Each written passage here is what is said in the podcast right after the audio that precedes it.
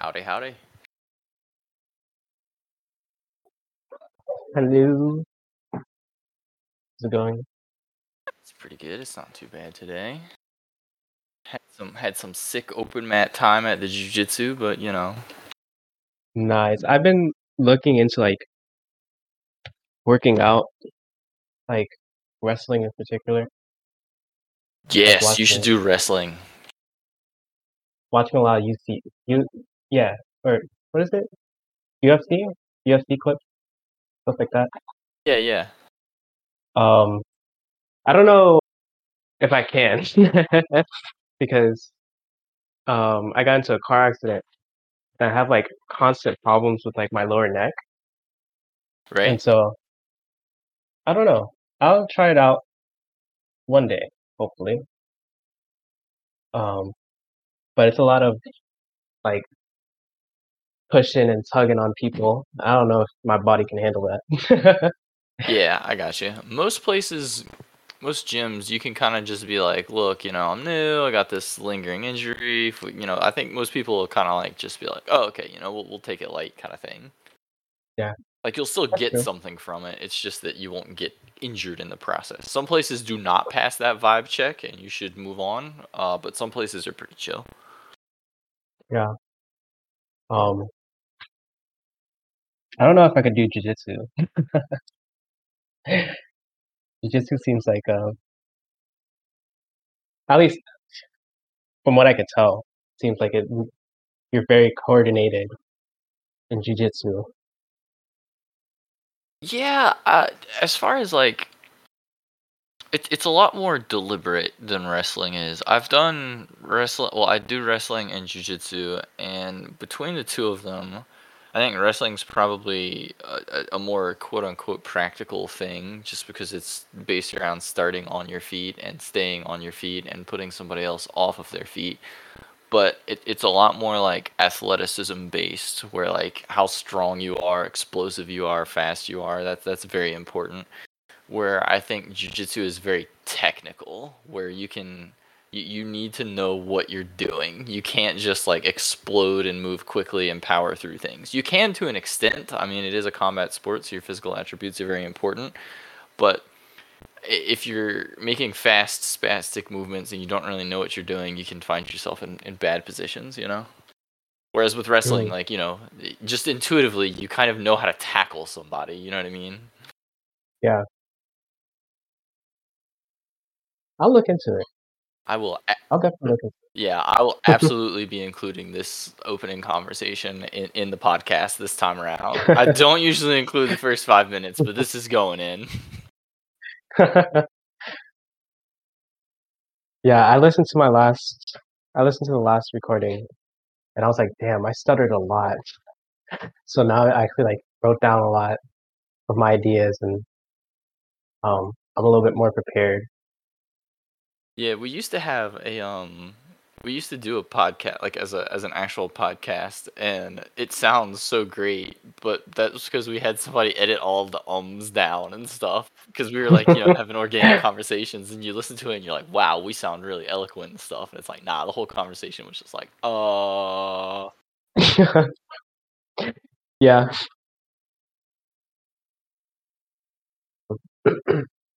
But yeah, I, I think that's another kind of benefit to having these as a as a voice discussion is that you know, it, typing obviously will practice your writing skills, but it's also useful to be able to you know speak, put your words into thought or put your thoughts into words and express yourself uh, verbally sometimes. You know, and this is kind of a practice of that too. Yeah, that's why I wrote like all my questions down. One for like keepsake, so I could come back to it. Um, but also like I know it's hard to like rebuttal stuff in the moment. And so like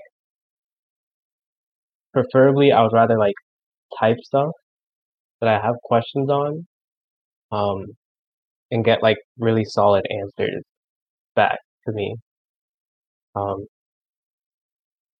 because like the interesting points I could bring up, you know, the questions I don't want like put anybody on the spot and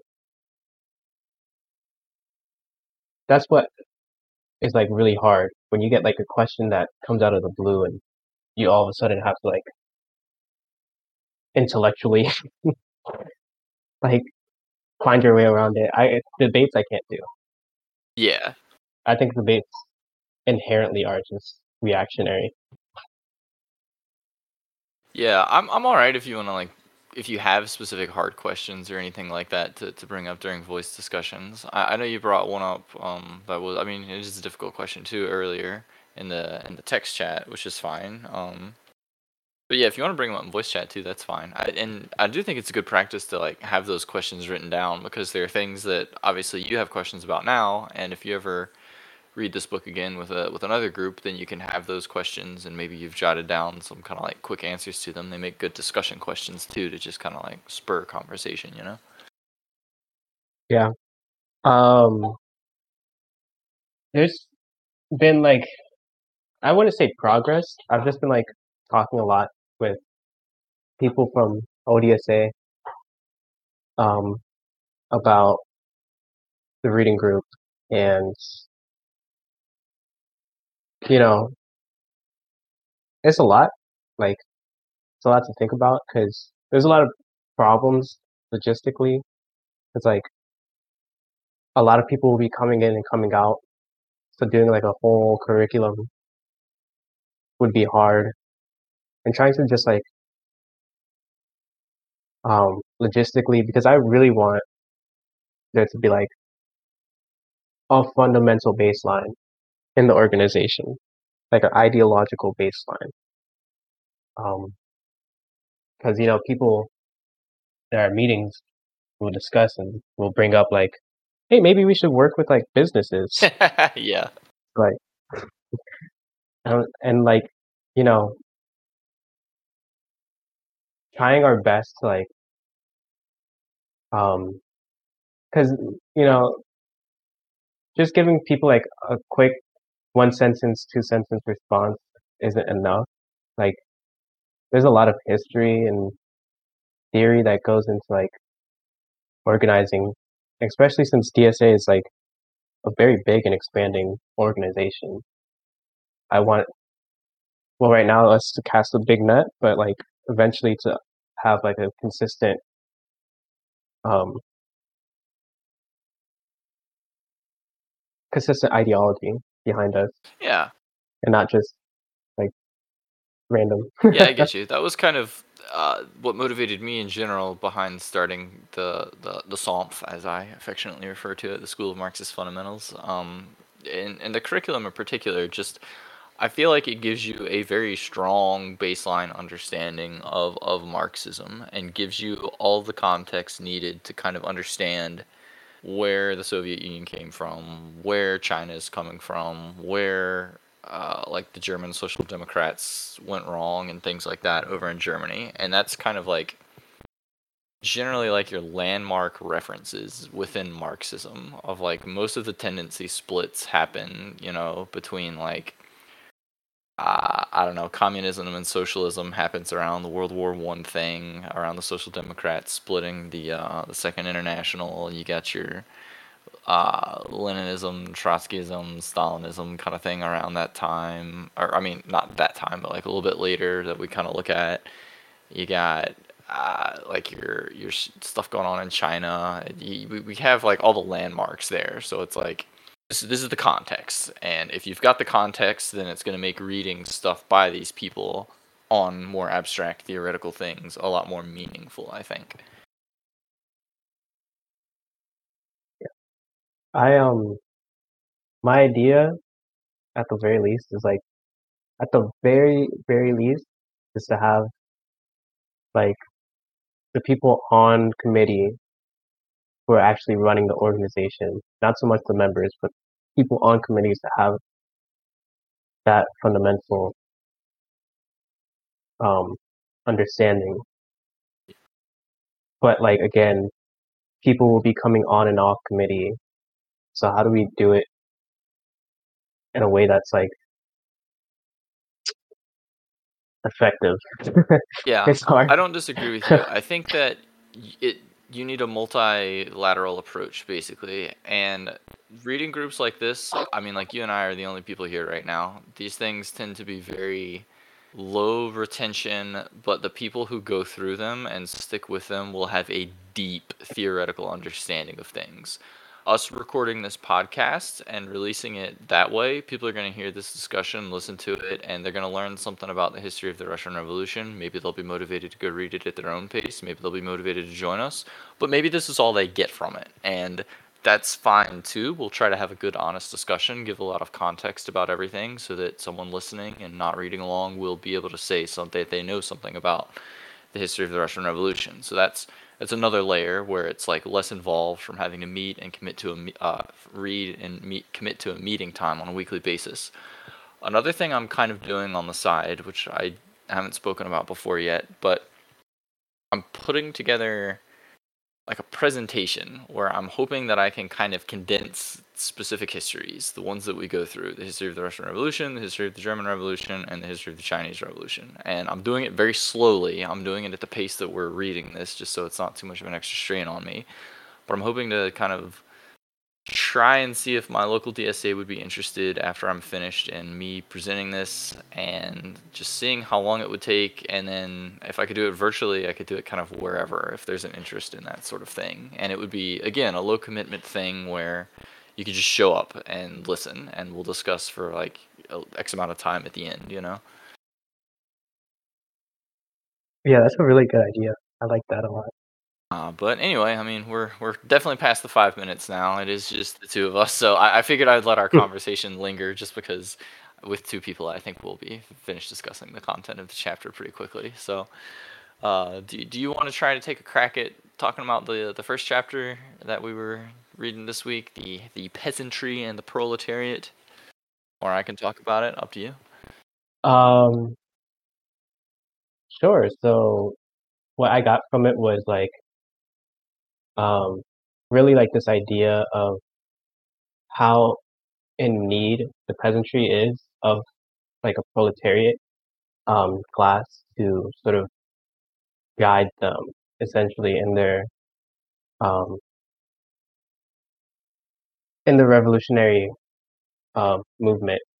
Um, basically, throughout this chapter, I believe he like mentions how um, the French and the English and the Germany Ger- Germans had their um, own uh, revolutions, but how they were never able to um, overdo or undo capitalism because of where I think the English the um, capitalism just went through too slowly.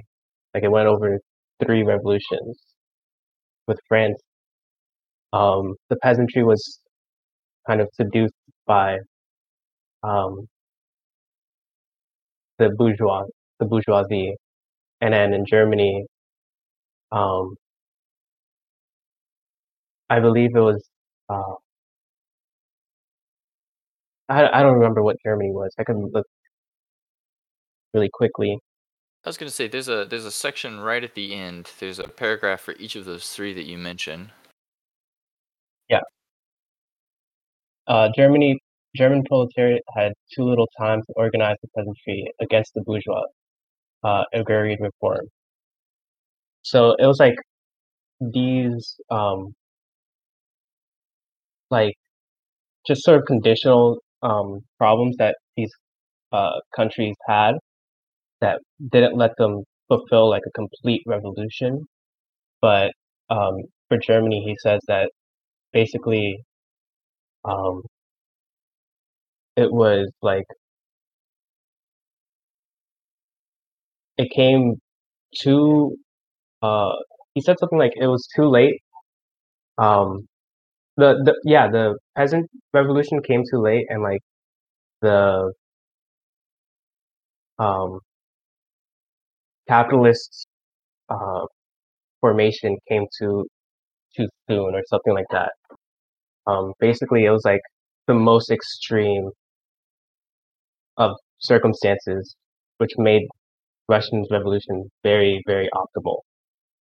Yeah, yeah, and like you said, the it's interesting the way Trotsky traces the if we count the Russian Revolution, the four movements of the peasantry as it relates to, in England's case, an emerging bourgeoisie, an emerging capitalism that hadn't, I mean, it got its foothold first in England, obviously, uh, and, and, it needed the help of the peasantry to establish itself there. In, in France, there was already uh, an emerging kind of bourgeoisie as capitalism was already established in England, so the capitalists in France had to struggle against the uh, royal absolutism and aristocracy and princes of the church, and they recruited the peasants, promising them the land if they would fight in their revolution, basically, and they would overthrow the monarchy, and the peasants got the land out of the deal, so they were able to um, have that sort of peasant revolution, and they got their own land, and the capitalists got political power and overthrew yeah they got political power out of the story so they can institute their own political freedoms freedom of property and things like that.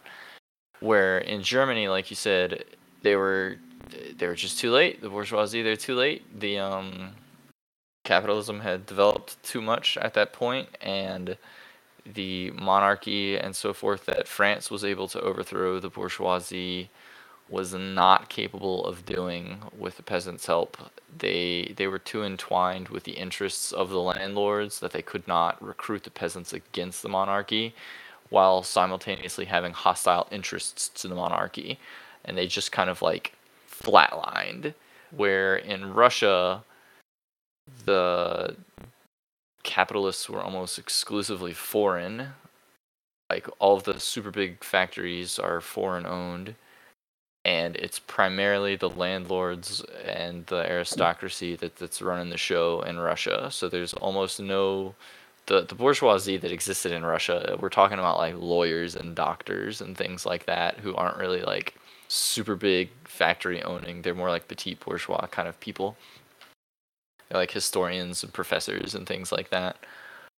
Um, so in Russia, the peasantry didn't even have the opportunity to rally behind a capitalist class revolution. The only class that was capable of directing the peasant war in Russia was the proletariat. They were the only one that could direct them against the landowners and direct them against the the capitalists as well.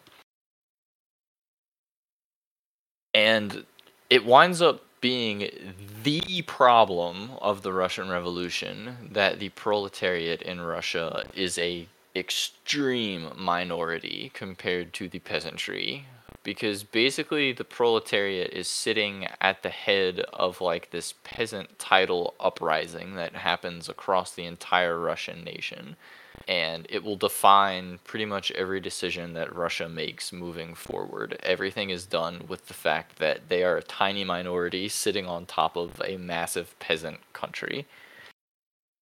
Uh, but some of the things I thought interesting too from this chapter, uh, particularly at the beginning, was Trotsky kind of giving us that table about the number of thousands of participants in political strikes from year to year and he starts from the year 1903 and traces it all the way up to 1917.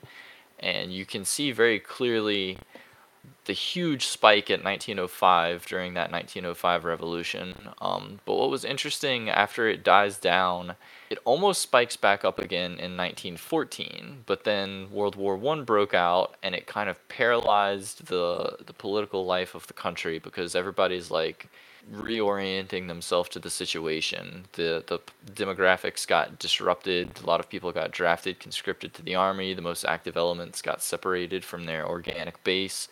So everything was kind of discombobulated and everybody needed some time to reorient themselves to the new conditions that they faced. And it took them like well, about three years, you know, 1917, three years later, and and that's where he shows that the strikes start picking up again. So I thought that was really interesting the way he's he's using that data to just chart the the revolution and explain why and how things have happened here and there.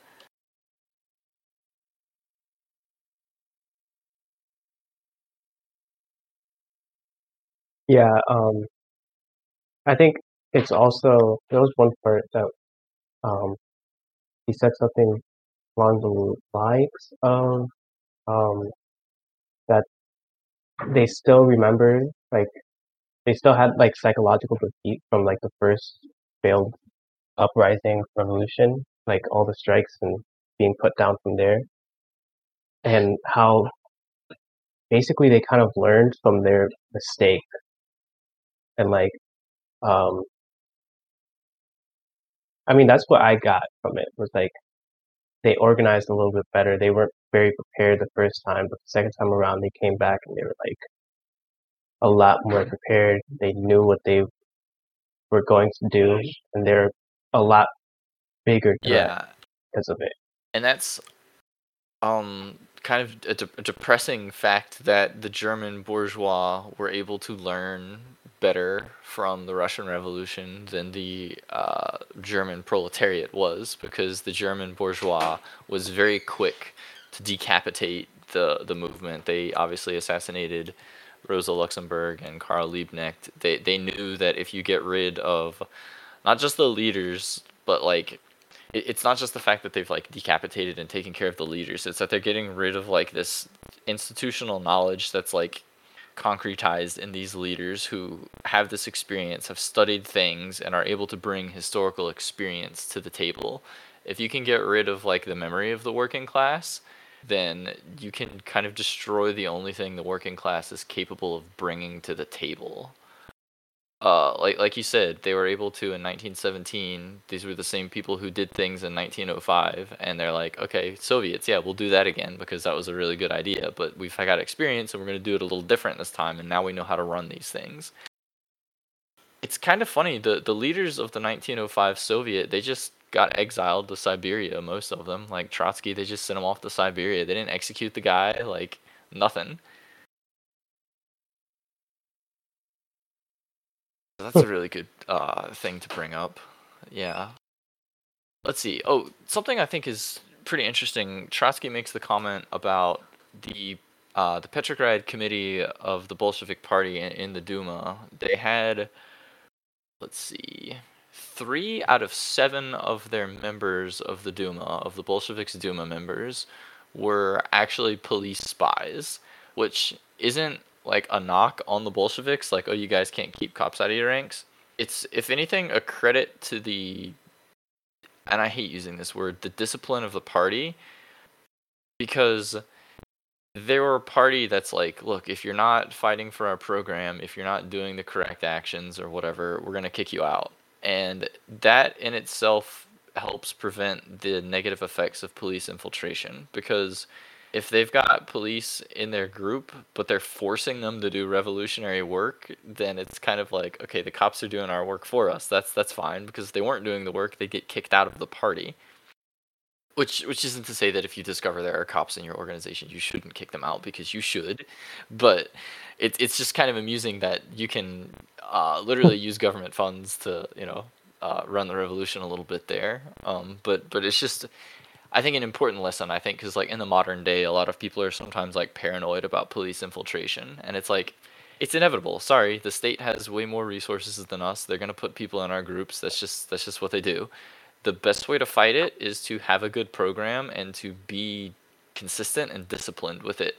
Don't tolerate like the the types of strategies they use or they bring up like like misogyny or like racism or something, like don't tolerate that shit. If it's tearing your organization apart, you get rid of those factors, right? Like you'll get rid of most cops just by having basic human decency and not tolerating misogyny and like racism and stuff like that.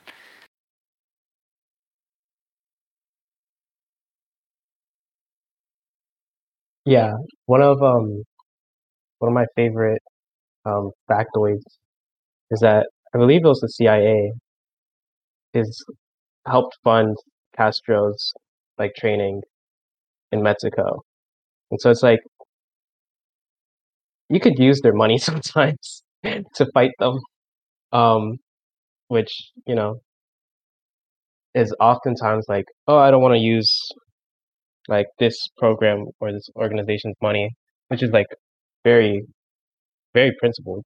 But at the same time, like if you can if you can use their money and um still do revolutionary work, you should you should do that.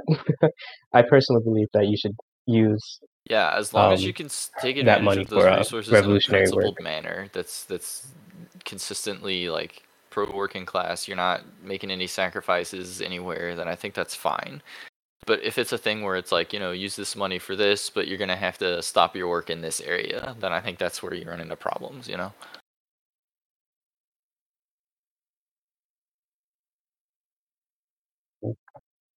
Let me see. I had another note. Let me read this real quick.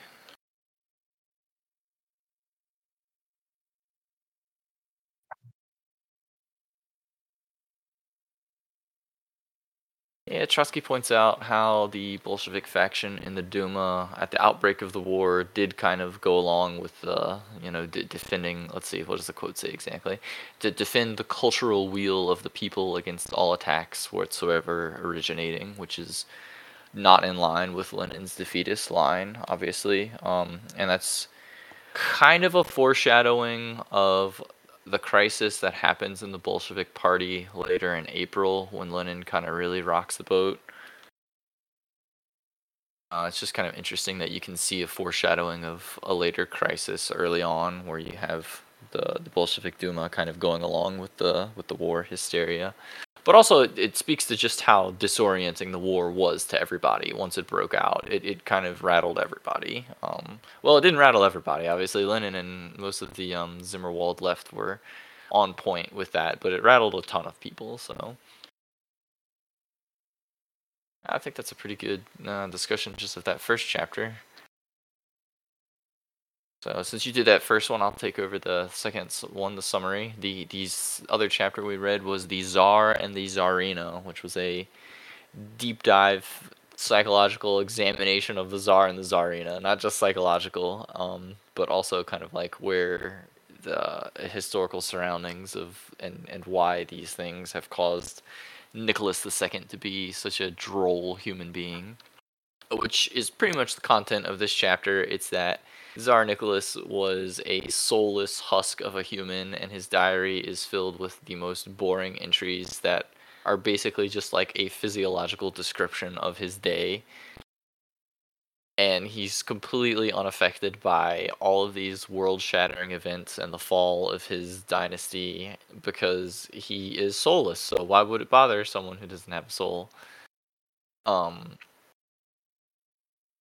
it's it's almost more interesting the Tsarina and Rasputin their dynamic because the Tsar is kind of a weak-willed person and the Tsarina kind of tells the Tsar what to do and the person tell informing the Tsarina is Rasputin who is this like crack job conspiracy theorist kind of like uh, not really a conspiracy theorist he's just like this hyper religious guy. He's just a drunkard who just kind of like sleeps around and takes advantage of um the fact that he's got the ear of the Tsarina, and and it's really kind of funny how they've they've fallen into this like superstitious kind of kind of thinking because they have no real ability to control their their situation.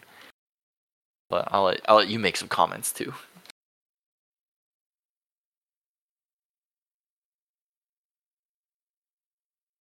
Yeah. Um, a very funny chapter.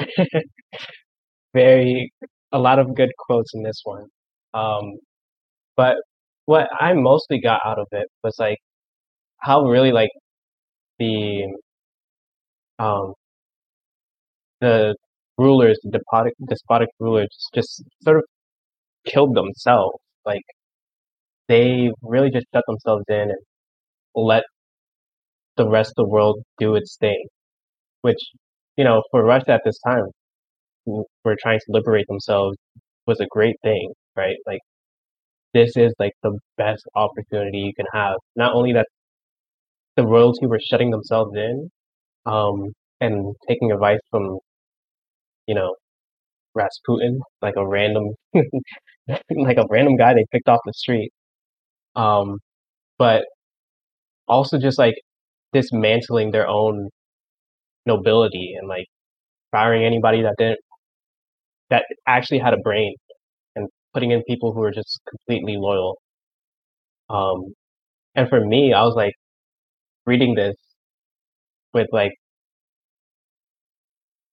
almost like envy because um, you know now we're so far developed that even if let's say Joe Biden closed himself into the White House and like decided to like pick a terrible cabinet, there's still a thousand other agencies and institutions that would uphold the presidency or uphold the empire. And so how easy Russia had it, they had like they had a really good chance. Like if they messed up if they messed up this revolution, I I don't think It's an interesting any comment. any Trotsky said something to the effect after. Obviously, he didn't survive to see World War II, but everybody kind of saw World War II coming. But he said that people, or he personally, would be forced to abandon Marxism if after World War II, a new wave of revolutions did not sweep the globe. So maybe the guy would have abandoned Marxism after that. Kind of, kind of interesting to think about. Oh, yeah. Hmm Same. but yeah, um, basically, I mean, like the only solution these people had to any of their problems, because anytime like strikes or anything break out, they they just want to come down on it with like an iron fist. They just constantly want to just just shoot them all. That's their answer to everything. It's just repress the strike, close them down, shoot them all, round them up. You know, like, which makes it kind of interesting and confusing why they didn't just execute the leaders of the 1905 Soviet. But I mean, I'm not complaining but yeah, they that was kind of their only answer to everything. They didn't ever have like a well thought out, calculated plan or anything like that. And anytime such a plan came from somebody, it, it came from like like a Stolypin. They they come they have like a different land reform kind of strategy where they're like, oh well, we can get the peasants to split off their commune by offering to let them buy plots of land in this little subdivision in the commune. And nah, that's not the way that the czar would have done that. He's like, nah, just tax them if they refuse to pay it. Just go in there and smash some heads. You know, like that's that's this guy's approach. You know.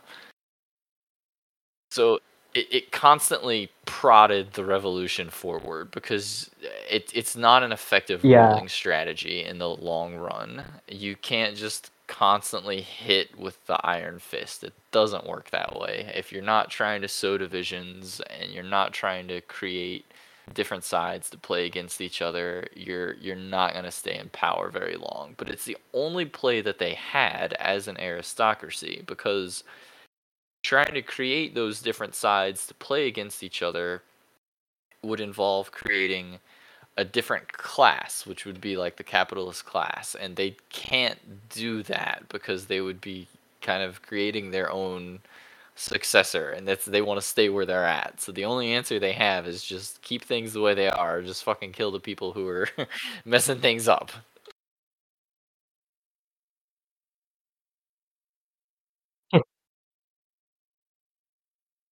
Yeah, uh, I would say that the third chapter is like setting up this big movement, right? Like there's these people that are like um revolting for the second time. A terrible war that's like polarizing the country and like um a whole bunch of pieces are being moved and um plots are being schemed and everything is in perfect order for a revolution. And then the fourth chapter is just like a complete flop of the royalty to like function in any sort of capacity. Um, which I, you know, I think if if anything, at the very least, it's great writing. Like this is Yeah, if if anything can be said about Trotsky, not I, just like I poetic, but genuinely it's think he may be the best pen that has ever been animated by Marxism before. Like after you read other stuff after the Trotsky stuff, you're like, damn. Like he has a wit to what he has. He has a very dry sarcasm and an irony, and it, it, he has a very good humor to him. Uh, but yeah, you're not wrong. Like it's structured very well the way it's written, and after I think next week's discussion will be we'll have some of these pieces moving now. We'll actually get to the fall of the monarchy, and then after that we'll get some actual uh, mass movement kind of stuff going on. Because right now like i said before we're just kind of setting up the pieces on the board you know? You now you kind of understand the situation in russia. Even if you were coming into this with no understanding before you kind of have the idea you know it's a massive peasant nation. Shit's going wild. It went wild before so now they know what they're doing except for the monarchy who's just a broken record playing the same tune over and over again. They can't do anything different Oh, I, I think it gives a pretty good position or an understanding of what's happening now. And now we're going to kind of start moving forward to, to see how it plays out now that the board has been set a little bit. So that's nice.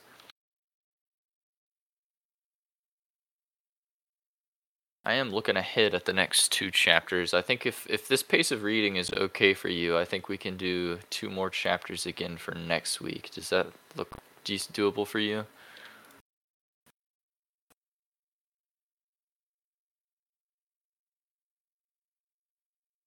Uh, let me check. I mean, it should be. Cool. Mm, yeah, I can do that. Uh, look, I do it all It's like online. I have 20-ish no idea how many pages. pages, I think. Is it? For each chapter?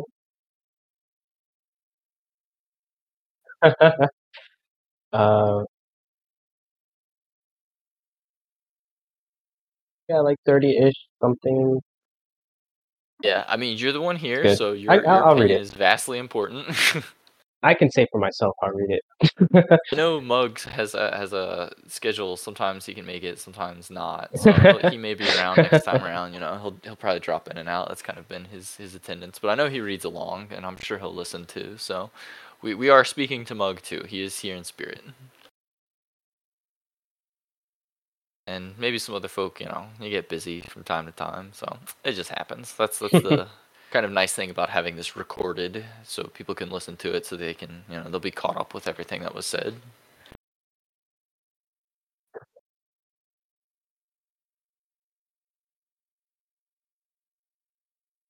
Yeah, of course. I um Yeah, currently am not working, so that's kind of an advantage. but yeah, uh, unless you had any other kind of thoughts read or advantage to show up. interesting to pull out, that's kind of all I was interested to point out or talk about.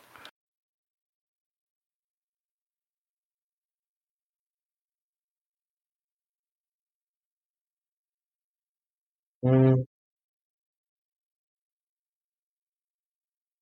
Cool. Not um, we can we can end Um, things early. I think I think Banfield Panda will be no. rejoining us not next week but the following week. I know they had finals, so they were kind of hunkering down for that. I'm actually dreading their return because it means I'm gonna have to go back to reading Volume Two with them, and Volume Two of Capital is miserable.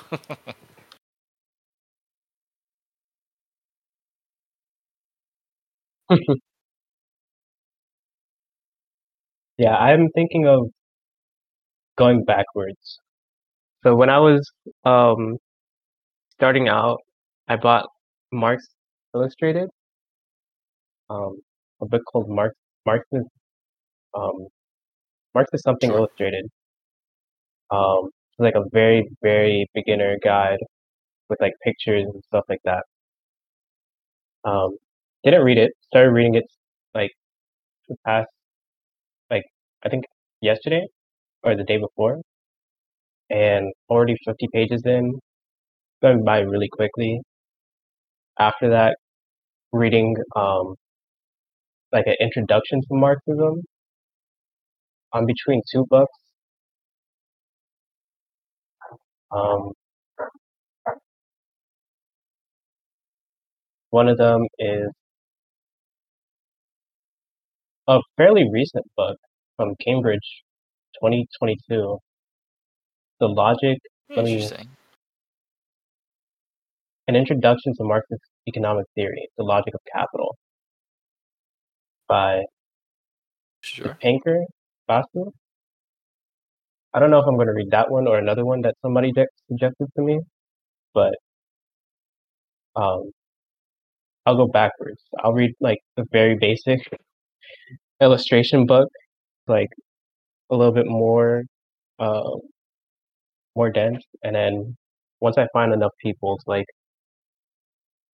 do, uh, do a curriculum, because I feel like I can find enough people to like do this curriculum with me. Yeah, yeah. I, I Um, generally tend to recommend go reading like Capital reading Vol- Volume One at least, kind of on its own. It's um or not on its own, but just like maybe without kind of other like I I- I don't think it's an insurmountable task to read Capital Volume 1. I think a lot of people are intimidated by it, but once you get past those first three chapters, those are the kind of difficult ones. The difficulty is front loaded. After that, it's kind of like, oh, okay. It, it's not too bad after that. And it's not just like an economic work. I think some people kind of think it's just going to be like a straight economic work. But I mean, like, he touches on a lot of different stuff from history to like philosophy kind of stuff. And it's like, oh, there's a lot of stuff in here.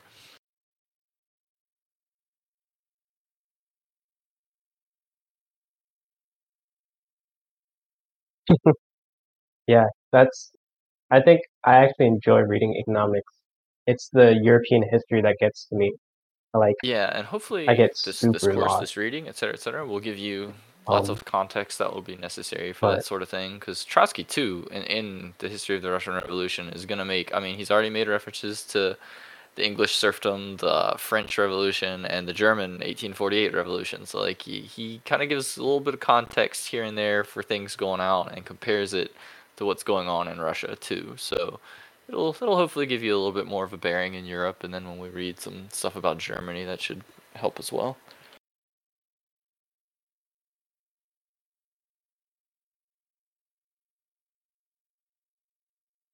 yeah, um, it's something I've avoided for a long time, and so now I have to like Yeah, yeah. actually do the work of learning European all right, history. so yeah, we'll do the uh, two chapters for next week. We can to. we can adjourn slightly early, I and must. uh, I'll, I'll get this super awesome podcast episode out, which has an amazing opening that everybody will love to listen to.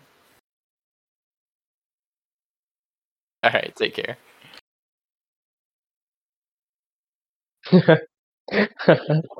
of course. All right, bye bye.